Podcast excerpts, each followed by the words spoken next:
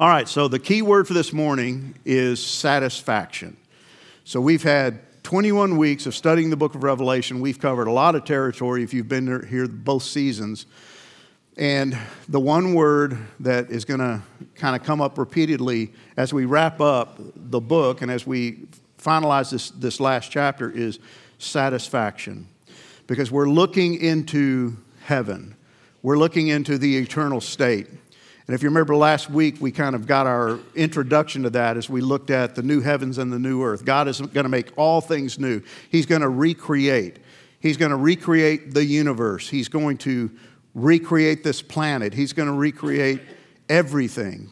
Why? Because everything is marred by sin. The creation groans because of sin. This earth is damaged because of sin. And so he's not going to put a band aid on it, he's going to recreate it. All of creation now, what does that mean? Does that mean there's going to be a sun? Probably not, because we know in chapters 21 and 22 there is no sun, there is no moon, because we don't need them anymore. They're the light. God the Father, God the Son. They're the light. They produce the glory, all that we need. But are there going to be stars? Are there going to be other planets? We, I don't know. It doesn't tell us. All we know is He's going to make all things new. And the, the imagery seems to be that of going back to the things, the way things were when he made the universe to begin with, the garden, the picture of the garden. You're going to see a connection in just a minute between Genesis chapter 1 and the last chapter of the last book of the Bible, Revelation chapter 22. We saw the New Jerusalem coming down out of heaven, created by God to come to earth and it will be our abode. It's where we will live with him. And that's really the key of chapter 21.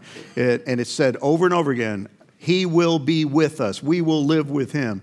It'll be marked by the presence of God. One of the greatest things about heaven are not the streets of gold, it's not the pearly gates, it's not all the trappings of wealth and opulence that seem to be described. It's the fact that we will be with him and he will be with us. No more barriers, no more mediators. And the reason the city, I think, is described with such beauty is because it reflects the beauty of God, the glory of God, the holiness of God. Everything about the city is really a picture of God. It's not about, again, the streets of gold.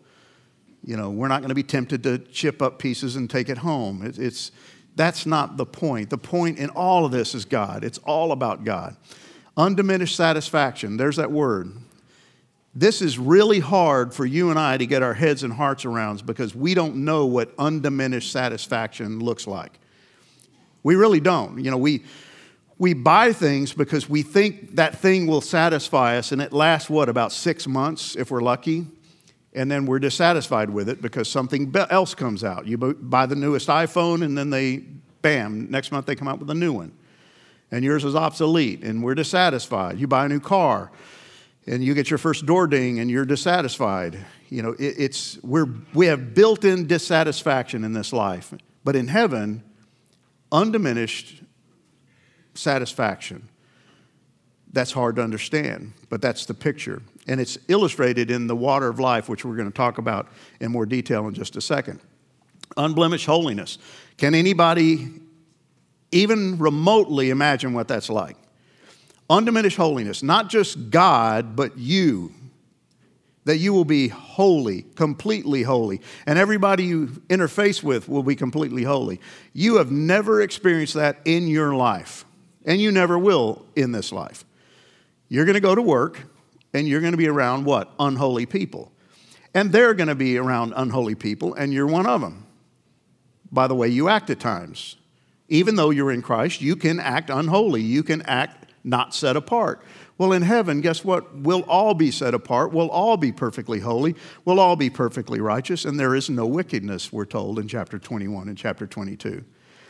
And by virtue of that, guess what? None of these things are there sin, sorrow, tears, mourning, pain, suffering. Again, I can't imagine that.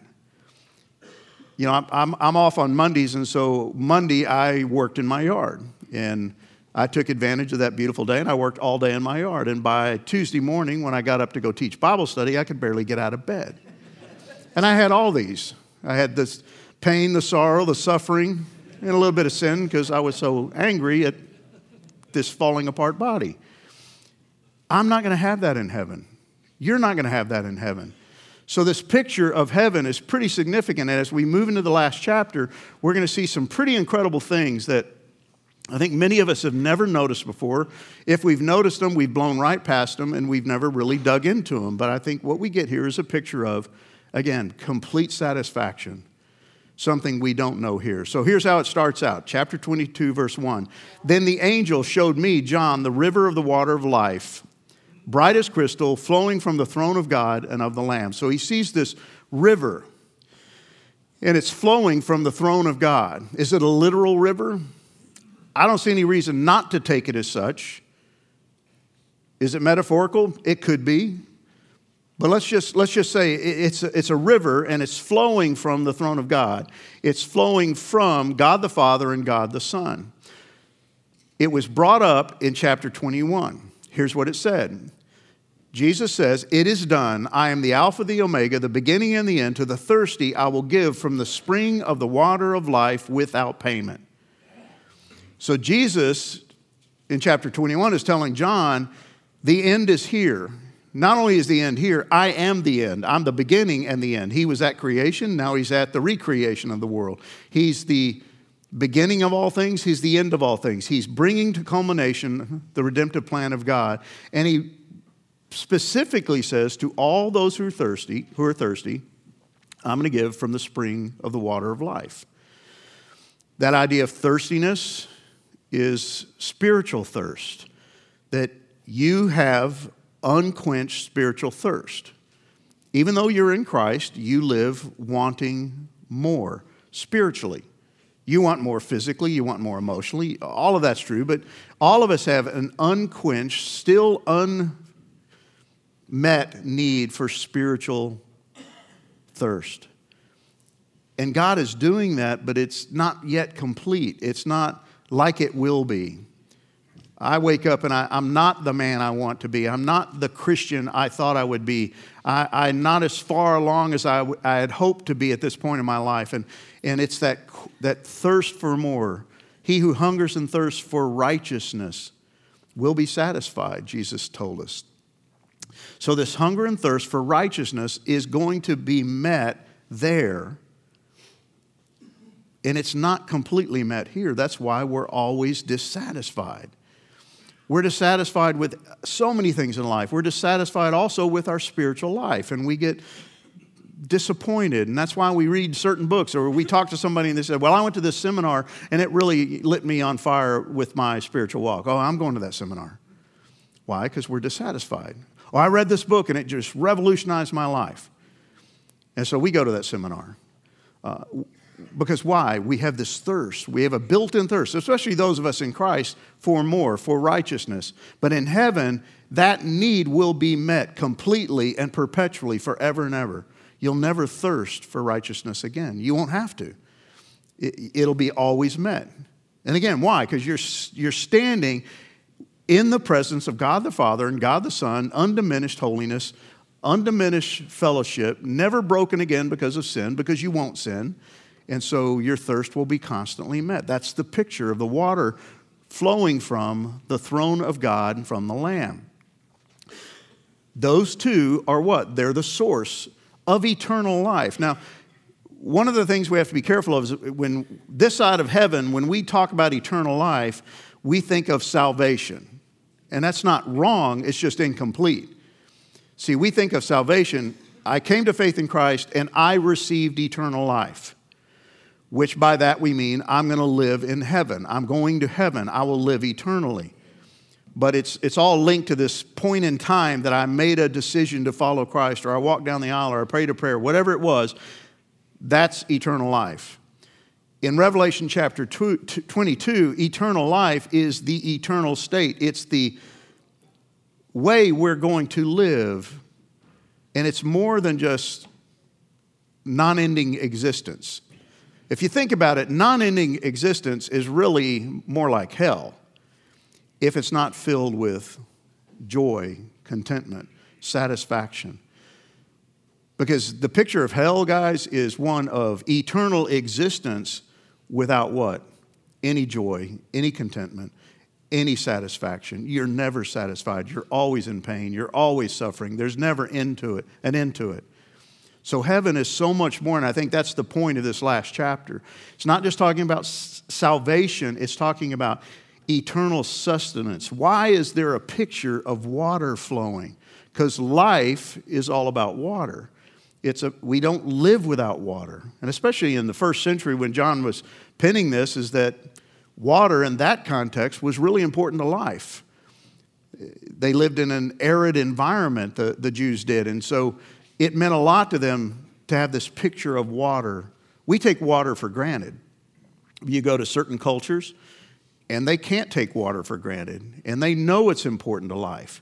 We can go buy it at the store. We can get it in bottles. We can get it in jugs. We can get it from the tap. We can get it filtered, unfiltered, spring water, you name it. We can get water anywhere we want, but that wasn't true then. And that's why this picture of satisfaction is so critical as we look at heaven. Total sustenance. And where does it come from? God the Father and God the Son. They will meet every one of our needs. For how long? Forever and ever. All life, everything you have ever wanted from life will come from them. And what that means is you're, you're never going to go look anywhere else. You won't be tempted to go look anywhere else. And right now, we're tempted to go look other places for life, for satisfaction, for fulfillment, for joy, for contentment. But in heaven, no, it'll flow constantly, it'll never dry up. And so you'll never be tempted to go look anywhere else. And again, all of this is hard for me to imagine because that's not my reality this side of heaven. So the idea of spiritual refreshment that never ends, it's never diminished, really ties back to what Jesus told the woman at the well. And, and this chapter links to so many other chapters in the Bible. It's pretty fascinating. But here's what Jesus told that woman. She went there to get water. What kind of water? Physical water from a well, dug by men so that they could slack their thirst. He says, Whoever drinks of the water that I give him will never be thirsty again. And of course, her response was, Hey, give me some of that water. That way I never have to come to this well again. And she missed the point. He's talking about spiritual life, spiritual fulfillment, spiritual thirst being slacked. Ezekiel 47 9 says, Life will flourish wherever this water flows. Life will flourish. We know that if you go to certain parts of the country where it's more uh, desert environment, they have uh, an oasis. Wherever there's a spring of water, there's an oasis. Life flourishes in the environment of that water. Well, guess what? In heaven, life is going to flourish because there's this never ending source of spiritual nourishment. Isaiah says, With joy you will drink deeply from the fountain of salvation. Again, don't think of salvation as just this point in time when I came to faith in Christ. It is eternal salvation, having all your needs met eternally, perpetually, never ending satisfaction. And guess what? Not like what the world promises you. Not like what the false gods of this world promise you, because they promise you satisfaction and it never ends up being delivered. And it makes me think of the people of Israel. And if you know the story of the people of Israel, they had a constant problem with being satisfied with God. They had a constant problem with being satisfied with God. And one of the things we read is Jeremiah chapter 2, verse 13. There's this indictment. God says about the people of Israel, his chosen people, my people have done two evil things. Now, catch this. They have abandoned me. Well, that's pretty serious. You, you've abandoned God? Who in the right mind would abandon God? We do it every day. We turn our back on God and we go over here. God says, I sat, I, am going to satisfy all your needs. And we go, mm, probably not. This will satisfy my needs. This will make me happy. This will make me complete. This will make me satisfied. This will bring me joy. This will bring me contentment. And when you do that, it's not that that thing is sinful or wrong. It's that you're, in essence, turning your back on God and saying, You're not enough. That's exactly what they did. They abandoned me, God, the fountain of living water. Catch that imagery again and they have dug for themselves cracked cisterns that can hold no water at all. Now, a cistern is, in that day and age was simply they would carve out of a rock a hole, and when it rained, it would fill with water. And that's where they would go get their water. Well, he makes this indictment that you, you've, you've dug out a cistern that's cracked. It can't even hold water. So you've put time, energy, and effort into something that you hope will replace the fountain of living water, and it'll never deliver what you need. That is true of every man in this room, including me. What have you dug? What have you made? What have you put time and energy into that you hope will bring you satisfaction in place of, whether you meant to or not, you did it in place of God? And guess what? You were never satisfied. And so you go dig another cistern, and then another cistern, and then another cistern.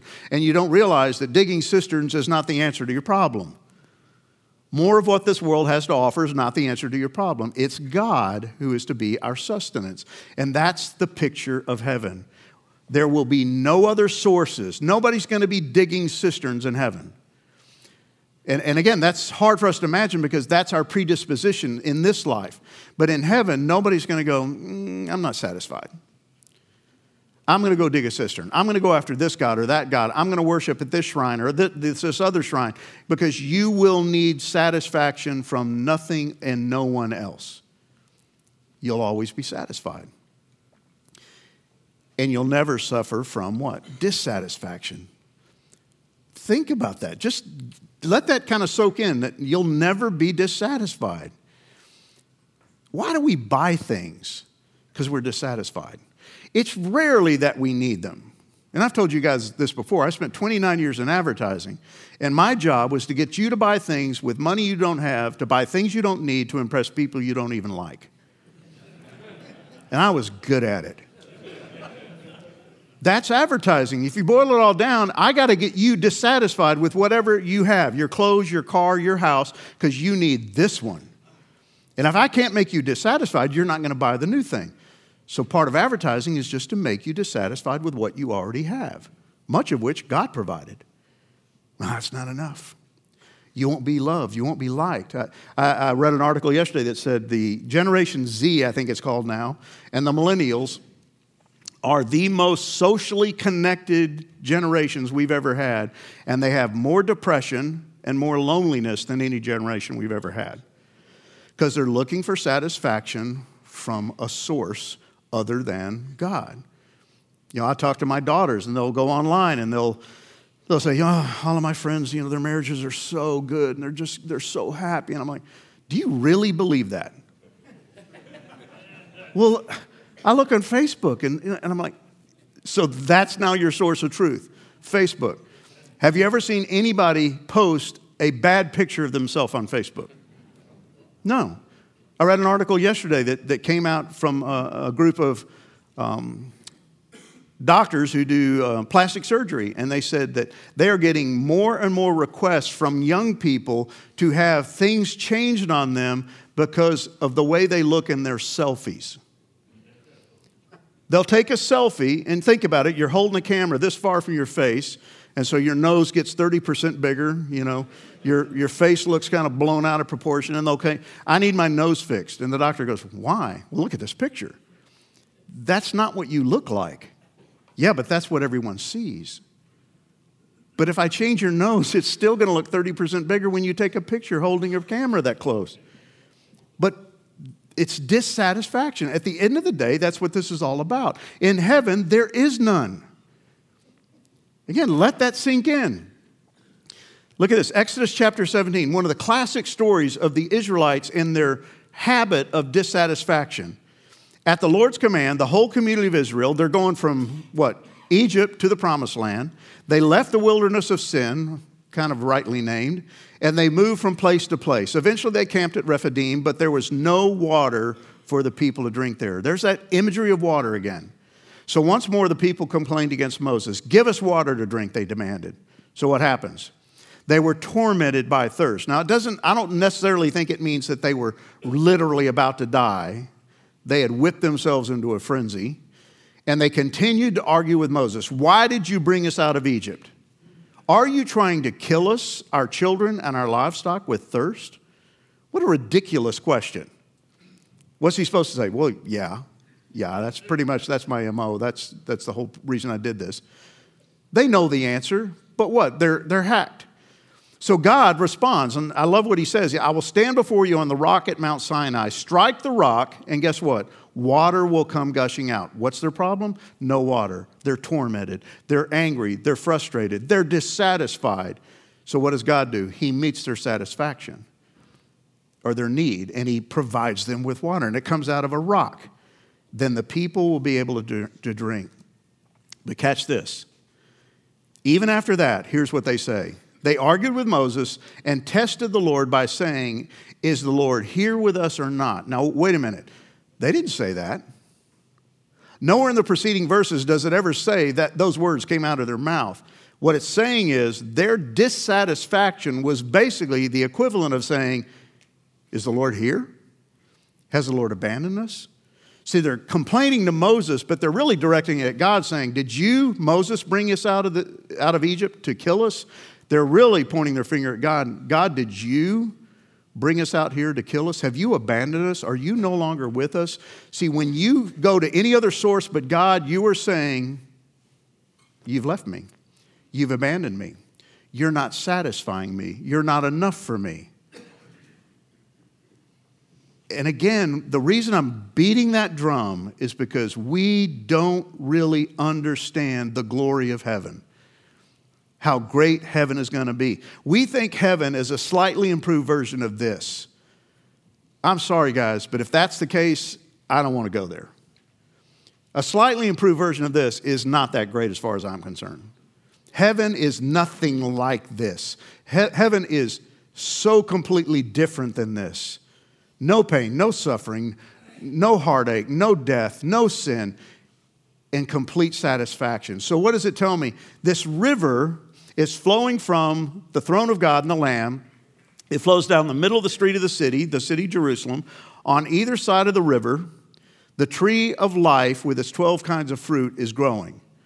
Now, that'll just ring a bell in your head because if you've read the Bible at all, if you're very familiar with Scripture, the tree of life is familiar to you. Well, what's going on here? And this is part of this chapter that most of us have never looked at and most of us don't understand, and we just blow right past it. What's the significance of the tree of life? Something pretty important is going on here because the first time we ever hear the tree of life is in Genesis chapter 1. And we never really hear about it again until Revelation chapter 22. First chapter of the Bible, last chapter of the Bible. Why does God choose to bookend his scriptures with the tree of life? What's the significance of the tree of life? Look at Genesis 1:29. God said to Adam, "Look, I have given you every seed-bearing plant throughout the earth and all the fruit trees for your food." So he tells the guy, "I'm placing you in this garden. I've made it. I've made it." And every time he made something, he said, "What? It is good." Now, when you and I say something's good, that means it's probably adequate. You know, honey, look what I made. It's pretty good. And she looks at it and goes, mm, you know, it's, it's okay. But when God makes something and he says it's good, guess what? It's really, really good. So he says, Everything's good. I've made all these t- trees that you can eat from. They're not eating meat, they're, eating, they're vegetarians. I hate to break the news to you. I'm not telling you heaven's a vegetarian state. I, I don't know. I hope not. But then he goes on in chapter 2 the Lord planted a garden in Eden in the east, and there he put the man whom he had formed. And out of the ground the Lord God made to spring up every tree that is pleasant to sight and good for food. The tree of life was in the midst of the garden, and the tree of the knowledge of good and evil. So it's telling us that there's all these trees, but it specifically mentions two the tree of life and the tree of the knowledge of good and evil. And he says, everything is good to eat. Everything is appealing in its sight. Everything looks good and will taste good. But what do we know? God said, You may surely eat of every tree of the garden. Now, he's just told us all the trees and two specific trees. But of the tree of the knowledge of good and evil, you shall not eat. So only one tree was commanded by God, you can't eat of that one. They were told not to eat of that one tree, what, which means they could eat of what? The tree of life. They were eating of the tree of life. Why is it called the tree of life? I think we're going to find that out as we look at chapter 22 of Revelation.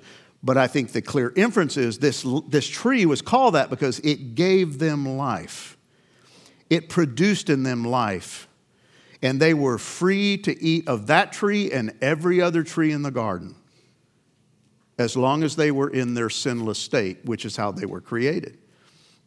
And I believe that tree, the tree of life, was the key to their existence.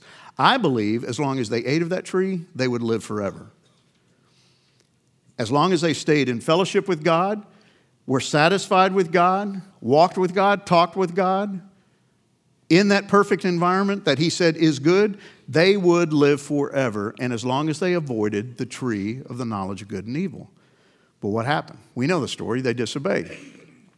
They ate of the one tree that God said, don't eat. Now think about that. All these trees, how many varieties? I have no clue. But every one of them was free to eat. Every one of them was tasty, looked delicious, was attractive, and they just couldn't keep their hands off the one he said, don't eat. It's a picture of what? Dissatisfaction. these trees are not enough. The tree of life is not enough. I got to have that tree. And that's what the enemy used. The one thing that had been put off limits, they had to have. And they ate it. They sinned. And see, what they picture for you and I is dissatisfaction with God. They weren't satisfied with God. They walked with Him, they talked with Him, they wanted to be like God. Now, catch that because that's the essence of your sin and my sin. You may say, Well, I've never wanted to be God. No, you have because anytime you reject God and you're dissatisfied with God, you, in essence, want to be your own God. The very fact that you go out and you, crack, you build cracked cisterns is your attempt to satisfy your own needs. I want to make my own cistern, I want to create my own source of satisfaction. That is you trying to be God. That's what's happened to them. See, the serpent came to them and he twisted the word of God and he says, Well, you, you're not going to die if you eat of that tree. You won't die. He says, God knows that your eyes will be opened as soon as you eat it and you will be like God. Bam. You're going to be like God. Eat of it. That's the reason He doesn't want you to have it. Eat of the tree, and then you'll know good and evil. What's the important point there? It wasn't that they were going to know good and evil from a, a, righteous standpoint, they were going to experience good and evil for the first time in their lives. It's not a knowledge. That word really has to do, they're going to experience good and evil for the first time in their lives. See, up until this point, they've experienced no evil, all good. But now they, they, they by taking what God said no to, they were going to experience both sides of that coin, the evil. And what do we know? Evil came into the world, sin came into the world. Now they got marred by sin, creation got marred by sin, and guess what? You and I have been marred by sin. Whose sin? Adam and Eve's. It's been passed down from generation to generation. Why? Because they rejected the fountain of living water and they dug their own cistern. That's really what they did. All these trees, including the tree of life, will live forever as long as we eat it. But you know what? We got to have this tree. And they dug a cistern that had cracks in it because guess what happened immediately? Sin, death, decay, corruption, no more peace in the world, no more perfectness. It was no longer good, it was marred by sin. And look what happens next. Genesis 3 tells us God said, Look, the human beings have become like us, knowing both good and evil. What if they reach out and take fruit from the tree of life and eat it? Then they will live forever. And I don't think that means they haven't been eating it. I think they have been eating it, but he's saying if they now eat of it in their fallen state, they will live forever in their fallen state. They will now be perpetually in sin, apart from me, in a fallen state and I can't have that. You can't have eternal life and a sinful state at the same time. Those two things don't go together. So, what does God do? He casts them out of the garden. And here's what you see happen. Once they lost access to the tree of life, their longevity of life drops like a rock. It just starts to diminish. And the scriptures tell us Adam lived 930 years, Lamech lived 770 years. And you see this pattern begin to take place where they started live, living shorter and shorter lives. Why? Because they no longer had access to what? The tree of life. So they began to die off. And then comes the flood. They became more and more sinful to where God said, I'm fed up, I'm going to destroy it all. And He destroys everyone on the planet except Noah and his family. And then God says, My spirit will not put up with humans for such a long time, for they are only mortal flesh. In the future, their normal lifespan will be more, no more than 120 years. You've probably never even seen that before. See, not only was their longevity dropping like a rock, God brings it real low and He says, Nobody's going to live past 120 years. Has somebody probably done that? Yes. See, He's basically saying, I've capped it. It's rare for anybody to live that long. My mom turned 98 in December. That's rare anymore for anybody to live that long. See, we're not built for that. We have fallen. We are in a fallen state. We no longer have access to the tree of life. And yet, what do we know in heaven? What do we know from chapter 22? Here comes the tree of life again. And it's got fruit, all kinds of fruit. It, it, it's got 12 different seasons worth of fruit. What does that mean? What is it? What kind of fruit is it? Is it apples and oranges? And I don't know. But it means that it's, it's blooming and it's producing fruit perpetually throughout eternity. And the leaves, even the leaves of this tree have benefit. Everything about this tree provides life and sustenance and satisfaction. 12 kinds of fruit, we're told, come from this tree. Leaves that bring healing to the nations. The whole tree is a source of blessing. Now, catch the picture. From the throne of God and the Lamb comes this river. On either side of the river, the river of life, is, are the trees of life, of which the people living then, you and I, will be eating the fruit of that tree, and we will be benefiting from the leaves of that tree. It's all about blessing. See, Jesus told one of the churches in chapter 2 of this very same book to the one who conquers, who survives, who makes it to the end, which we all will because he's the one who keeps us, I will grant to eat of the tree of life. What's his promise? You're going to get to heaven and you're going to eat of this tree and you will live forever. It's a source of healing to the nations, it says. What does that mean? Well, the word nations there is Gentiles. It's, it's a source of healing to everyone who eats of it, but particularly Gentiles. And the word there is not telling us that there's sickness in heaven, because we know there's not. No more sin, no more sorrow, no more death, no more sickness of any kind. It, the word is therapia, where we get therapeutic. It is life sustaining, it is life promoting. It, it, it benefits our life in heaven. Everything is flowing from God through the river of life into the tree of life, and our life is never without satisfaction. It's never without spiritual sustenance. And again, that's hard for us to imagine, it's hard for us to understand, but that's the picture that God is giving John through this book as he wraps up the book. He goes, There's no longer anything accursed. The throne of God and the Lamb will be in it. His servants will worship him. And he's reiterating what he told us in chapter 21. We're going to see God's face. His name will be in our foreheads. We will be marked as belonging to him. There will be no more night, no more darkness.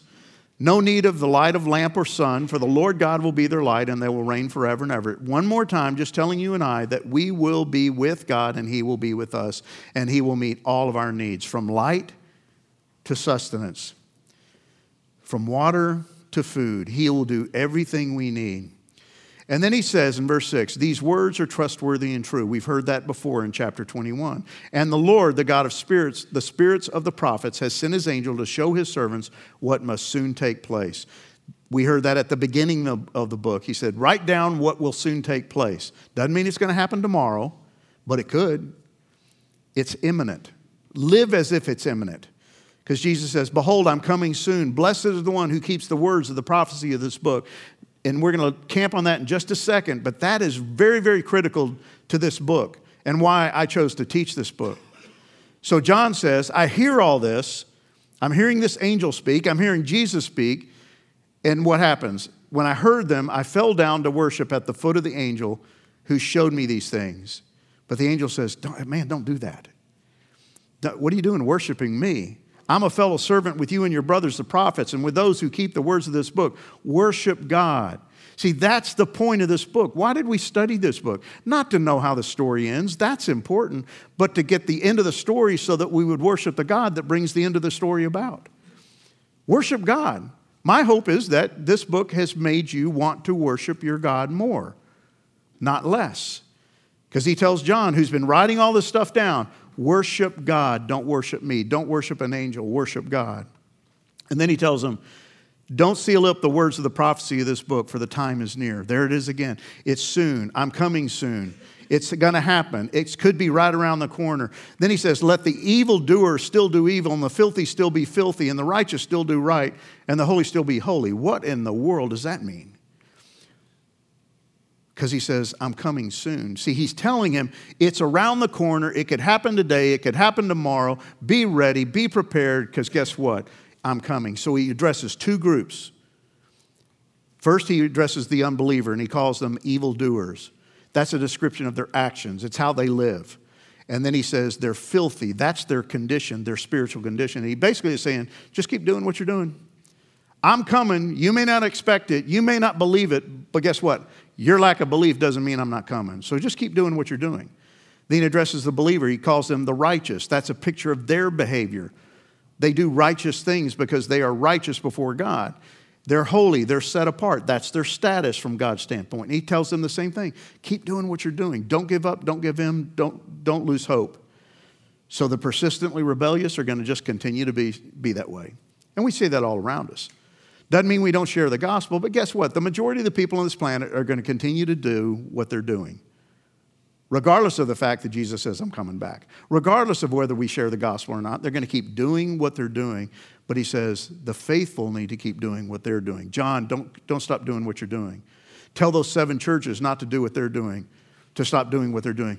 Christ Chapel, you men on Thursday morning, sitting in this room, don't stop doing what you're doing, the righteous things that you've been called to do, because guess what? I'm, I'm right around the corner.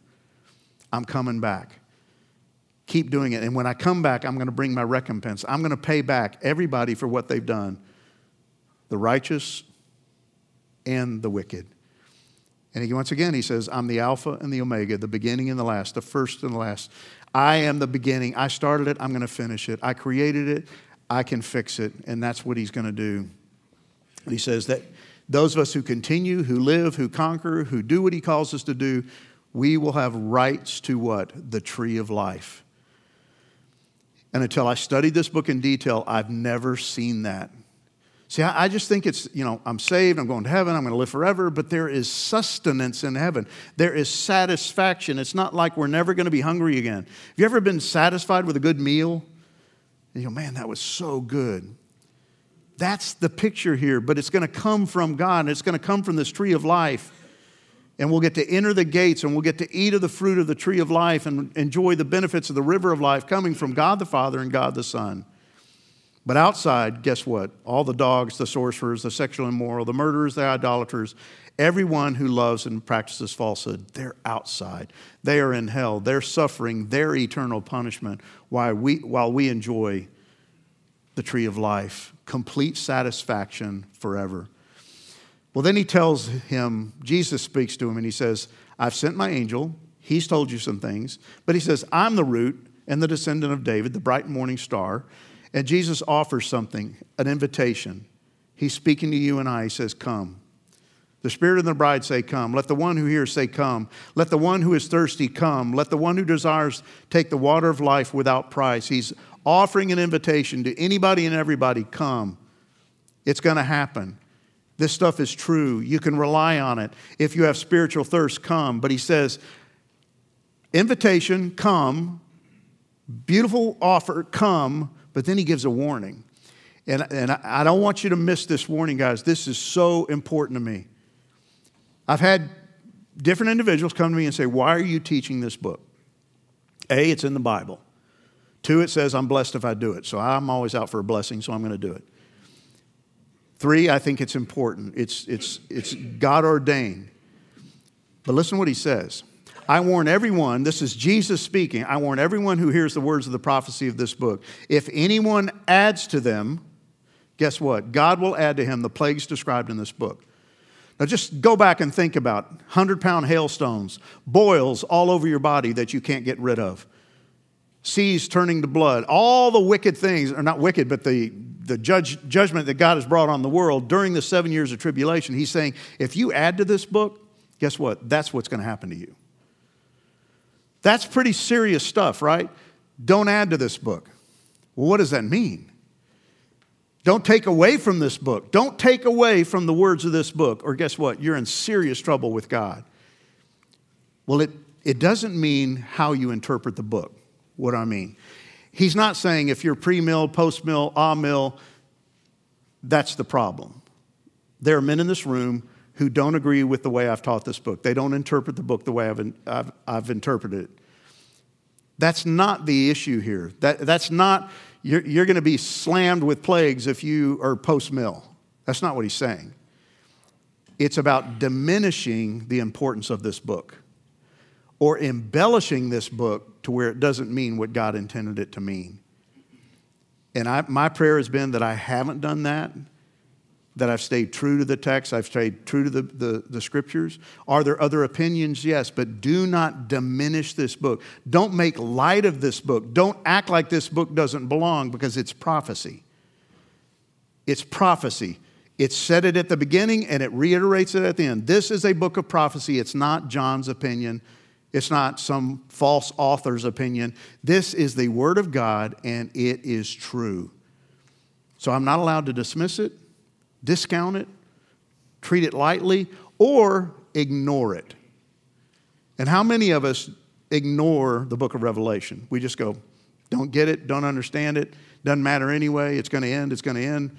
So we just ignore it. Don't do that. That's a dangerous thing for us to do because in the book are blessings.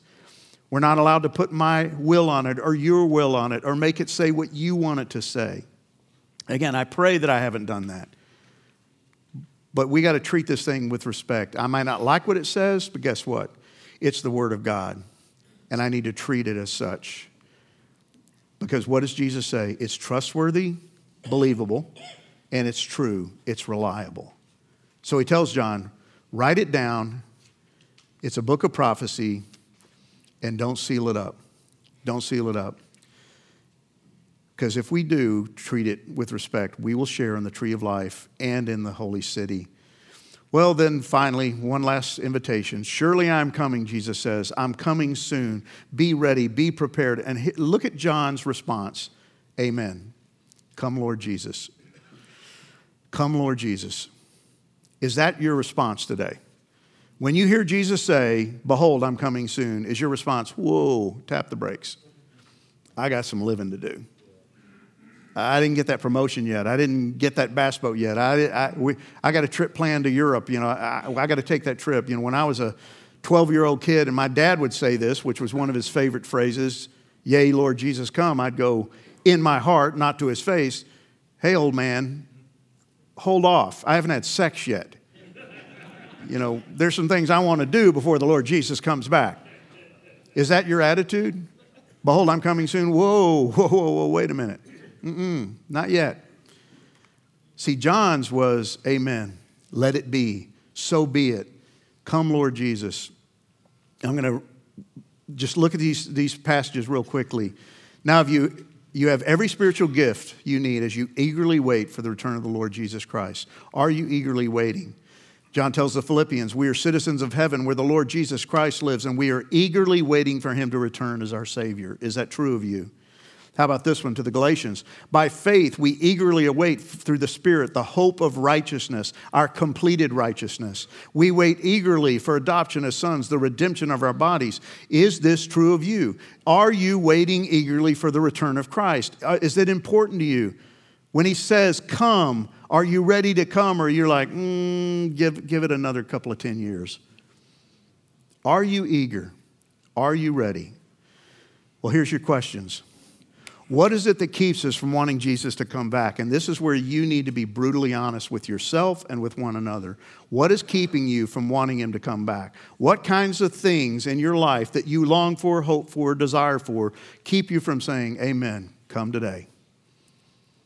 Come today. Because those things are cracked cisterns. They're cracked cisterns. If you do desire for Jesus to come, is that desire motivated by what you hope to escape? Or by what you hope to gain. See, my dad shared hell with me. And I ran from hell towards Jesus, but that's really the wrong motivation. I was escaping something. I really wasn't attracted to heaven because heaven sounded kind of boring, to be honest. But I ran from hell. What's attracting you? Is it good or are you trying to escape? And then finally, this is key end your time in prayer, thanking God for all that He's shown you in this book. Ask Him to help you to live with the end in mind so that you could say, Come, Lord Jesus. Father, I pray for the men as they talk around the tables. I pray that you would bless their conversation. May it be honest and true. May they share. And may, Father, they pray this prayer that they would live with the end in mind, that we, they would long, and I would long, eagerly long for your return, your soon return, Lord Jesus, that we might all be able to say, Amen, come, Lord Jesus. And I pray this in Christ's name, Amen.